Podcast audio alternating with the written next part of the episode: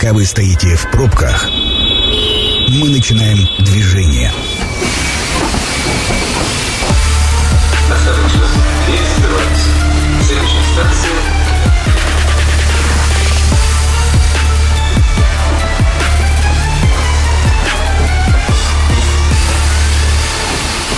Метро. Главные темы Красноярска. Добрый вечер, э, меня зовут Дмитрий Полуянов, э, программа «Метро», как обычно, в это время. Ну что, э, продолжаем говорить о том, что подходит год к своему финалу, и мы подводим итоги, разные итоги. Сегодня мы подводим итоги с министром, с Министерством транспорта, что же было в уходящем году, ну и немножко поговорим про будущее. Сегодня у нас в гостях Дмитрий Вадимович Зотин, исполняющий обязанности министра транспорта Красноярского края. Дмитрий Вадимович, добрый вечер. Добрый вечер. А, начнем, пожалуй, с тех объектов. Вы не так давно в должности, да, только я хотел бы поправить. В настоящее время я, на меня возложены полномочия по исполнению скажем так, руководством министерством, не исполняющий обязанности, но думаю, что это к нашим вопросам отношения не имеет. Но за уточнение спасибо. Тем не менее, что я знаю точно, вы имеете прямое отношение к Министерству транспорта. Точно. Самое прямое. И это здорово. Значит, э, тема остается прежней, а тема действительно интересная. Я анонсировал э, в конце прошлого часа все, что касается водного транспорта, региональной авиации. Но э, предлагаю начать с э, подведения итогов по инфраструктурным объектам. Вот какие объекты лично вы считаете наиболее значимыми для Красноярска, для края, э, о чем хотели бы поговорить? Действительно, в этом году у нас очень много объектов инфраструктурных реализовано в рамках наших госпрограмм, но из ключевых, как вы справедливо заметили, объектов я вот могу выделить, во-первых, это дорога Красноярская Лита. О, да, это и, касается многих. Да, и второе, вообще знаковое для нашего региона, делающее наш регион уж точно уникальным э, за Уралом Дальнего Востока, это Высокогорский мост. То есть, если мы говорим про Красноярскую элиту, э, объект у нас разбит на четыре этапа. В настоящее время у нас ведется работа над реализацией двух этапов. Те, кто ездит по трассе, они могут видеть, что дорожники идут с двух сторон. Э, реализацию этого мероприятия осуществляют. Первый этап – это у нас, э, если говорить по-простому, это Т-образный перекресток, которого уже нет, который у нас непосредственно около самого поселка Элита.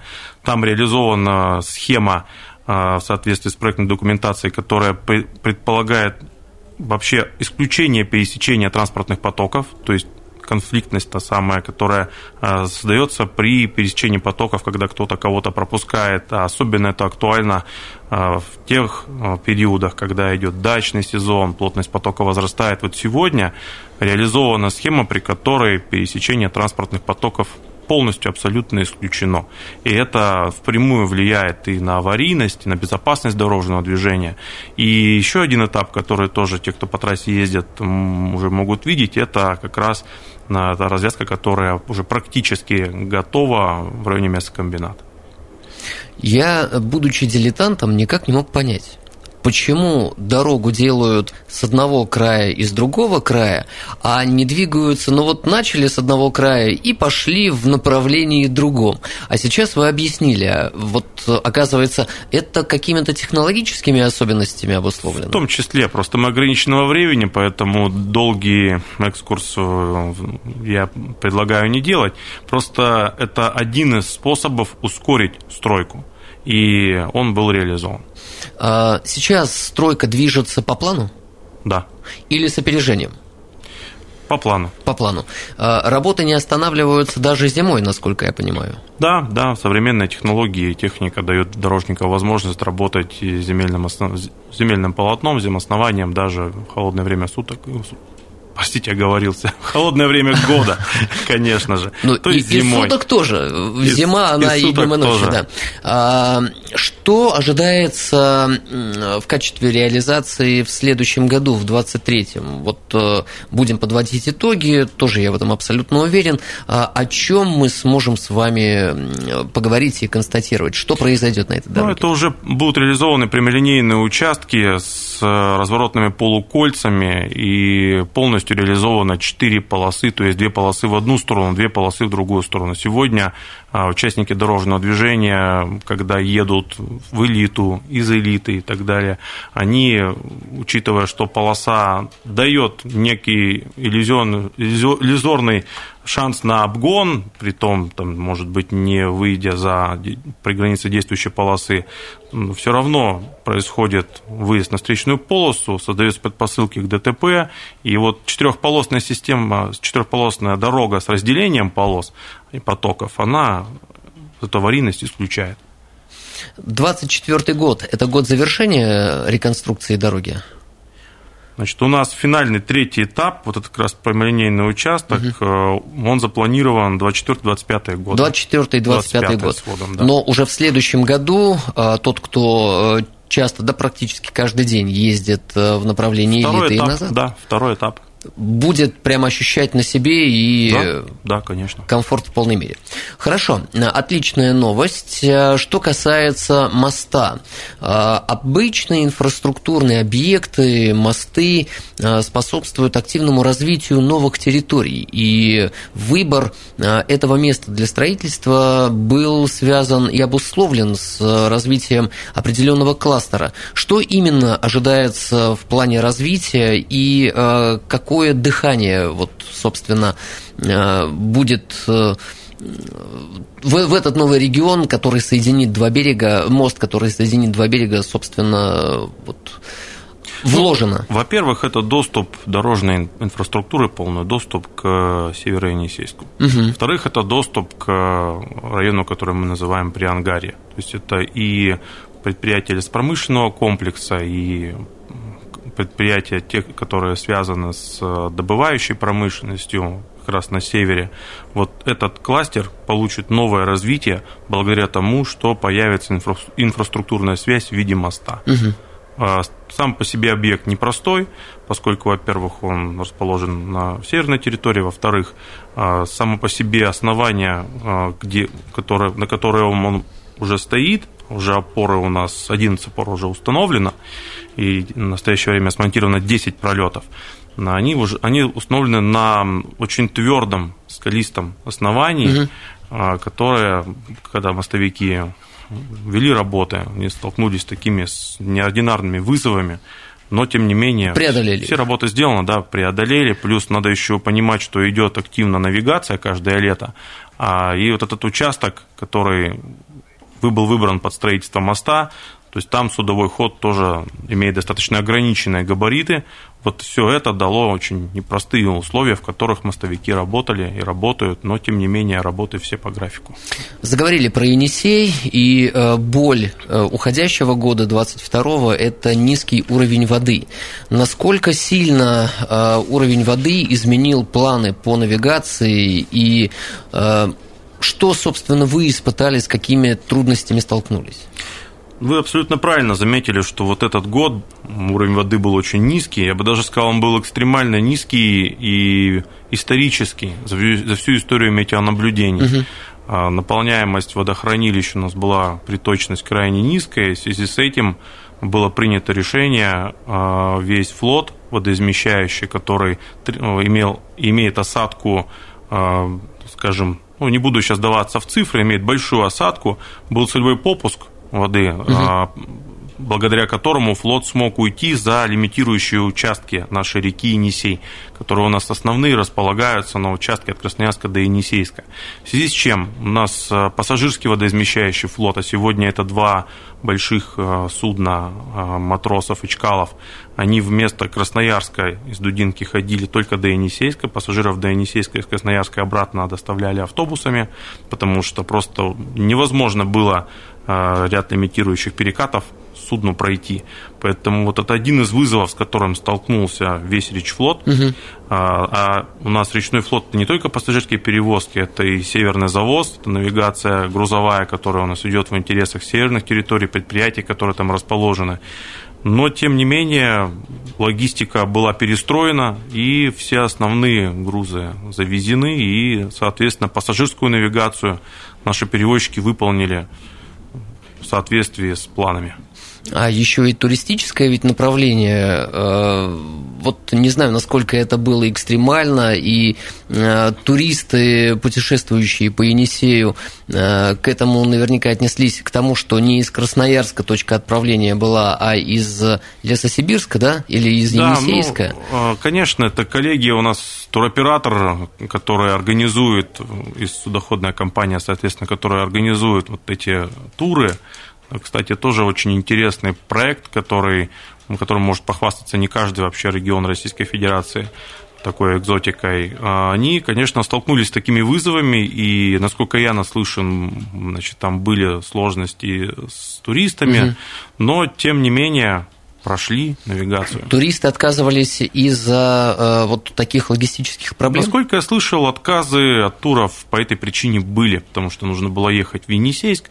Вы же понимаете, что это такие туры – это продукт высокостоимостной, да. то есть из разряда люкса, там любая, любой фактор может повлиять на решение клиента просто отказаться.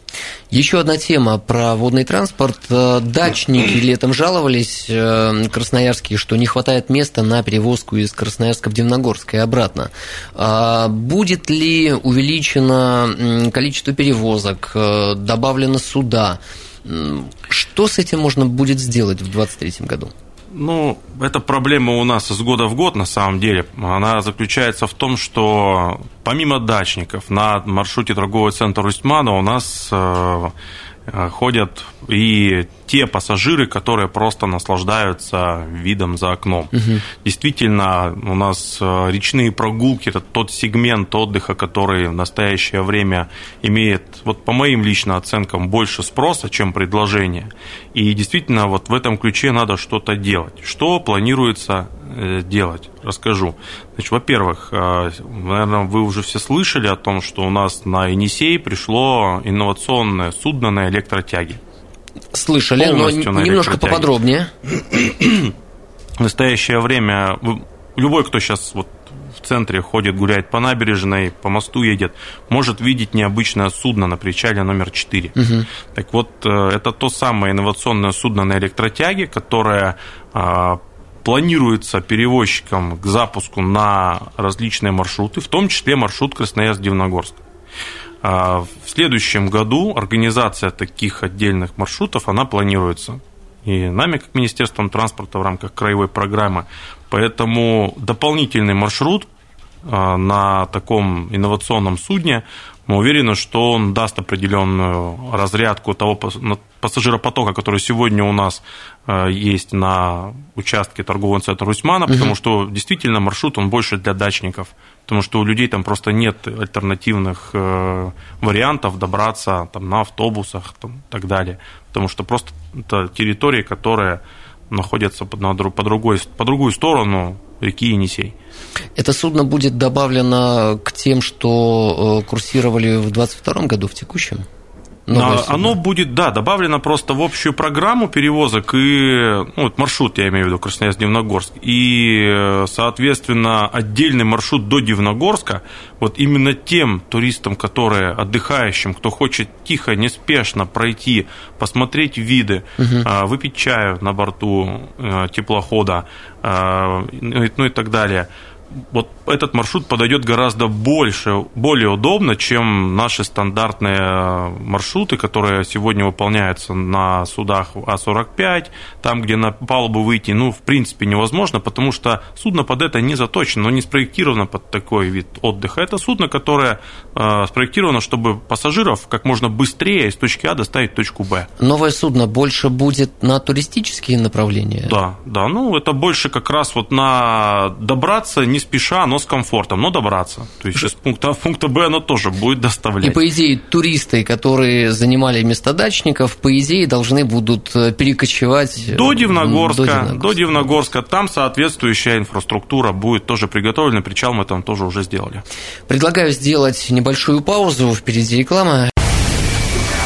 Это программа «Метро». Авторитетно о Красноярске. Ну что, продолжаем подводить итоги с заместителем министра транспорта Красноярского края Дмитрием Вадимовичем Зотовым. Дмитрий Вадимович, добрый вечер. Добрый вечер еще раз.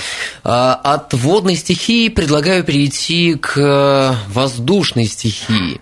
А, у нас э, и есть региональные аэропорты, и есть региональная авиакомпания.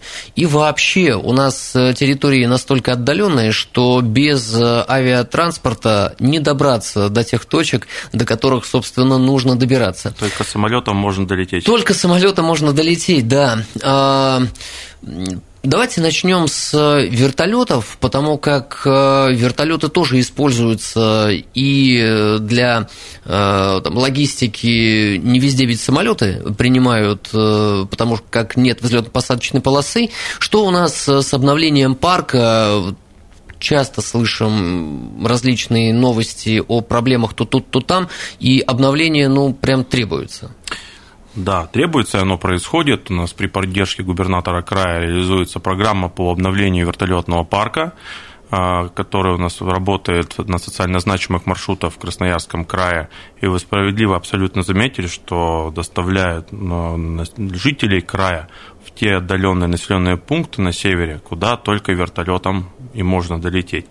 А, значит, у нас в прошлом году э, программа стартовала, два вертолета уже обновили в прошлом году. В этом году три вертолета новых абсолютно с завода тоже приняты и уже распределены по самым северным нашим территориям. Два вертолета в Хатанге, три вертолета ушли в Ивенкию. Угу. Вообще стоит отметить, что по северам у нас, вот если говорить о аэродромной сети, то аэродромная сеть в большинстве северных аэропортов у нас управляется федеральным казенным предприятием аэропорта Красноярья. У них есть своя программа развития, свое финансирование. Ну, аэропортовая деятельность на севере – это деятельность, она не прибыльная, она больше социальная, угу. поэтому по всей практически стране эту задачу решает у нас Федеральное агентство воздушного транспорта и финансирует, соответственно, развитие этих аэропортов. Но мы, как краевая власть, конечно, за этим пристально следим, где от нас нужно содействие, мы включаемся и ведем очень плотную работу с коллегами. Э, какого типа вертолеты э, приобрелись? Э, это, это, Ми? это Ми-8, просто они новой модификации, с совершенно новым оборудованием, соответственно, это влияет на безопасность полетов, эргономику управления и так далее. Давайте поговорим теперь про аэропорты региональные и э, Красавия, авиапарк. Как развивается и как поддерживается сеть региональных аэропортов? Ну, про региональные, э, как про северные аэродромы аэропорты я уже сказал. Про, если говорить про региональные аэропорты в целом по стране, то связь с ними нашего города Красноярска, она обеспечивается с помощью а, субсидирования региональных, мы их называем межрегиональные авиарейсы. А, здесь в партнерстве с Росавиацией и другими субъектами Российской Федерации мы уже плодотворно, можно сказать, что плодотворно и широко уже второй год, на самом деле более чем два года мы уже софинансируем, но вот чтобы отметить уже конкретные результаты, то уже скоро будет второй год, 22 год у нас очень а, плотно прошел угу. по э, линии субсидируемых межрегиональных авиаперевозок. Просто для понимания, что это такое. Это когда открываются рейсы в другие города из нашего аэропорта Красноярск с фиксированным тарифом, которые прописаны в постановлении, угу. и выпадающие доходы перевозчика как раз компенсируют бюджет там, Красноярского края, бюджет другого региона и Росавиация, то есть Федеральное агентство воздушного транспорта. А, но один из простых примеров, наверное, у людей будет вопрос, расскажи, что это за направление. Угу. Ну вот ярко, яркий пример Абакан. Вот у нас линия Красноярск-Абакан, а, в принципе, у нас там обеспечена транспортная доступность и железной дорогой, и дорогам, дорожной сетью, но при этом мы понимаем, что самолет это комфорт, это скорость, поэтому мы из года в год договариваемся с Республикой Хакасия о том, что значит, они со своей стороны софинансируют маршрут, мы софинансируем, и Росавиация тоже нас поддерживает. И вот мы сейчас, э, думаю, что в начале года получим решение Росавиации о том, что на Абакан рейсы у нас тоже будут софинансироваться. Угу. Вообще на 2023 год э, подтверждено Федеральным агентством воздушного транспорта по нашему ходатайству более 20 таких направлений. И это авиакомпания и э, Аэрофлот, авиакомпания, это хаба, которая у нас развивает, угу. авиакомпания «Россия», значит, авиакомпания «Красавия», которая как фидерный подвозчик на малых, так сказать, линиях работает и подвозит пассажиропоток под большого брата. Вот. Ну и есть еще другие авиакомпании, которые тоже заявляются по тем направлениям, которые, как мы видим, а, они ну, рейсы туда нужны. Там Казань, Уфа, например. Вот в этом году очень хорошо стрельнули Минводы, которые мы с правительством а, Ставропольского края договорились о том, что будем этот маршрут софинансировать. Росавиация также поддержала. Рейсы летали полные. Тариф авиаперевозчик ставил очень комфортный, угу. и вот э, люди прямо это направление распробовали. Вот мы эту работу продолжаем, и в следующем году тоже на постоянной основе ряд направлений будем софинансировать. Выходит, что регионы могут между собой договариваться, минуя э, Москву и головное министерство? Ну нет, здесь не минуя. Регион сначала договаривается, потом э, авиакомпания получает подтверждение от региона, направляет заявку в Федеральное агентство воздушного транспорта, а потом комиссия при Минтрансе России рассматривает и принимает решение, что и с их стороны угу. соответствующая доля софинансирования будет выделена. И таким образом получается субсидируемый межрегиональный региональный маршрут, и есть связь в обход Москвы. Это, кстати, одна из целей и задач, которые президент в своем указе номер 204 в свое время ставил. Э, субсидирование нацелено на то, чтобы сделать э, перелеты более доступными для да, красноярцев, вообще для да. россиян насколько в процентном соотношении получаются дешевле билеты. Вряд ли мы сейчас можем назвать там прям стоимость э, конечную билетов, так как э, много направлений, но в процентном соотношении. Вот. Ну, здесь можно уйти в долгую дискуссию, на самом деле. Здесь же нужно понимать, какой рыночный тариф действует на угу. линии без субсидированного перелета, какой, какая себестоимость авиакомпании есть, потому что иногда авиакомпания принимает решение летать по такому маршруту не ради Э, извлечения сиюминутной прибыли, угу. а просто в соответствии со стратегией, чтобы с этого маршрута получить пассажира, чтобы взять его и повезти дальше, например. Ну, вот я один просто из примеров приведу. Допустим, есть у нас направление, которое с года в год уже софинансируем, это Красноярск-Чита, угу. на которой летает э, у нас авиакомпания «Аэрофлот». Также есть у данной авиакомпании рейсы, например, международные, скажем, в Казахстан. Так вот, э, пассажиры, которые у нас летят из Читы Красноярск, они далее следуют по международным направлениям. Вот в купе получается доходность у авиакомпании по вот вот всему этому долгому маршруту. Это и называют, это и есть хаб. Работа хаба в полном Это и есть работа хаба, объеме, совершенно да. верно. Это то, к чему мы стремимся при осуществлении государственной политики вот, в области межрегиональных авиарейсов. А что касается региональных перевозок внутри Красноярского края, то э, самым э, используемым бортом является Ан-26, э, такая рабочая лошадка. Хм. Э, планируется ли обновление? Как э, дела обстоят с запчастями? В общем, э, уровень комфорта, который ожидается пассажирами, планируется ли повышать? Ну, у нас уже обновление флота краевой компании произошло и при поддержке губернатора у нас э, начиналось все с того, что значит, авиакомпания приобрела э, два воздушных судна АТР-72. Угу. Это прямой современный аналог Ан-24 Ан-26. Также при поддержке нашего руководства у нас авиакомпания обновила еще на 5 воздушных судов свой флот самолетами АТР-42 500 И сегодня этот флот исправно трудится на выполнение социально значимой краевой программы. Конечно, Ан-24, Ан-26, они полностью не ушли из контура авиаперевозок.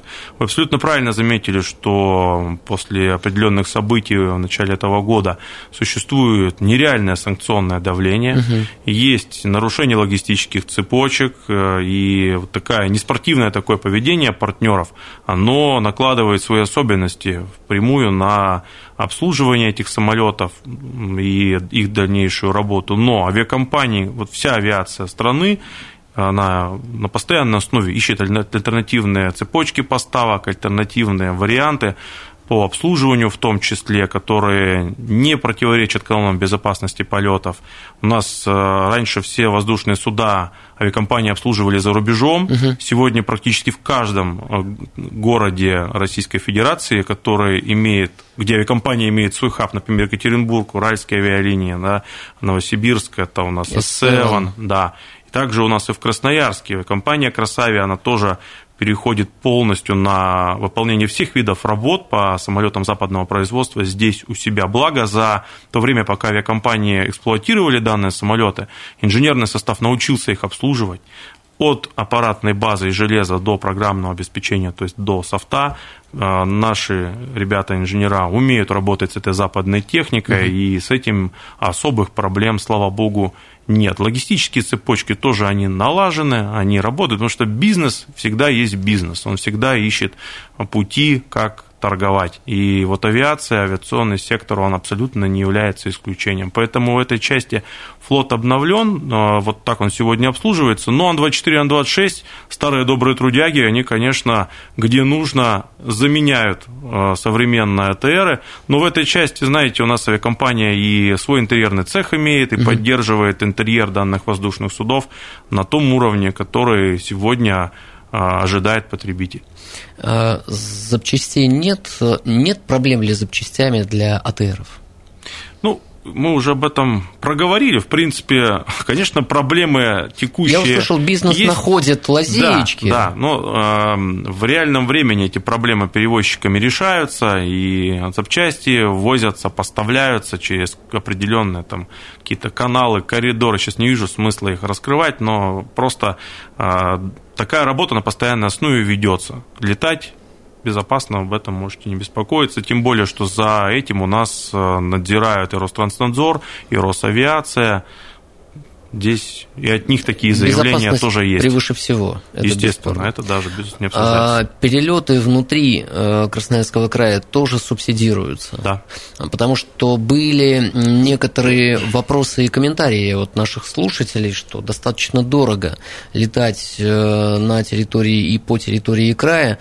Но э, есть ли какие-то программы, направленные на еще большие возможности снижения стоимости перелетов? Ну вот смотрите, у нас из года в год есть есть э, объем субсидий, которые выделяются на краевую программу. Значит, у нас э, мы эту проблему эту поднимали неоднократно на уровне федерации. Угу. Федерация подготовила проект постановления, которыми, которым она э, планировала софинансировать эти расходные обязательства, потому что перелеты действительно дорогие, себестоимость дорогая, там дорогая стоимость топлива, дорогая стоимость аэропорта обслуживания, все это накладывается на тариф. Но мы Э, понимая, и федерация понимая, что бюджетов субъектов, не только Красноярского края, но и других субъектов, не, до, не всегда достаточно для того, чтобы в полной мере удовлетворить вот те ожидания по тарифам, которые сегодня есть от пассажиров. Такой проект постановления был подготовлен. Единственное, что сейчас он проходит согласование в федеральных органах угу. власти, и думаю, что если он будет принят, и лимиты будут найдены в федеральном бюджете, то это будет по-настоящему решение этой проблемы. Э, Дмитрий Владимирович, как смотрите в будущий 2023 год? С оптимизмом? Я смотрю с оптимизмом. Но на сегодняшний день те сложности, которые произошли, мы уже научились с ними справляться. В следующий год будем идти с оптимистичным настроем. Ваши пожелания короткие – с наступающим Новым годом. С наступающим Новым годом. Всем мира, добра, здоровья. Спасибо огромное, говорю я нашему гостю Дмитрию Вадимовичу Зотину, заместителю министра транспорта Красноярского края. Меня зовут Дмитрий Полуянов. Я напомню, что программа «Метро» будет опубликована на сайте 102,8 FM. Эм. Станция конечная. Поезд дальше не идет. Просьба освободить вагоны.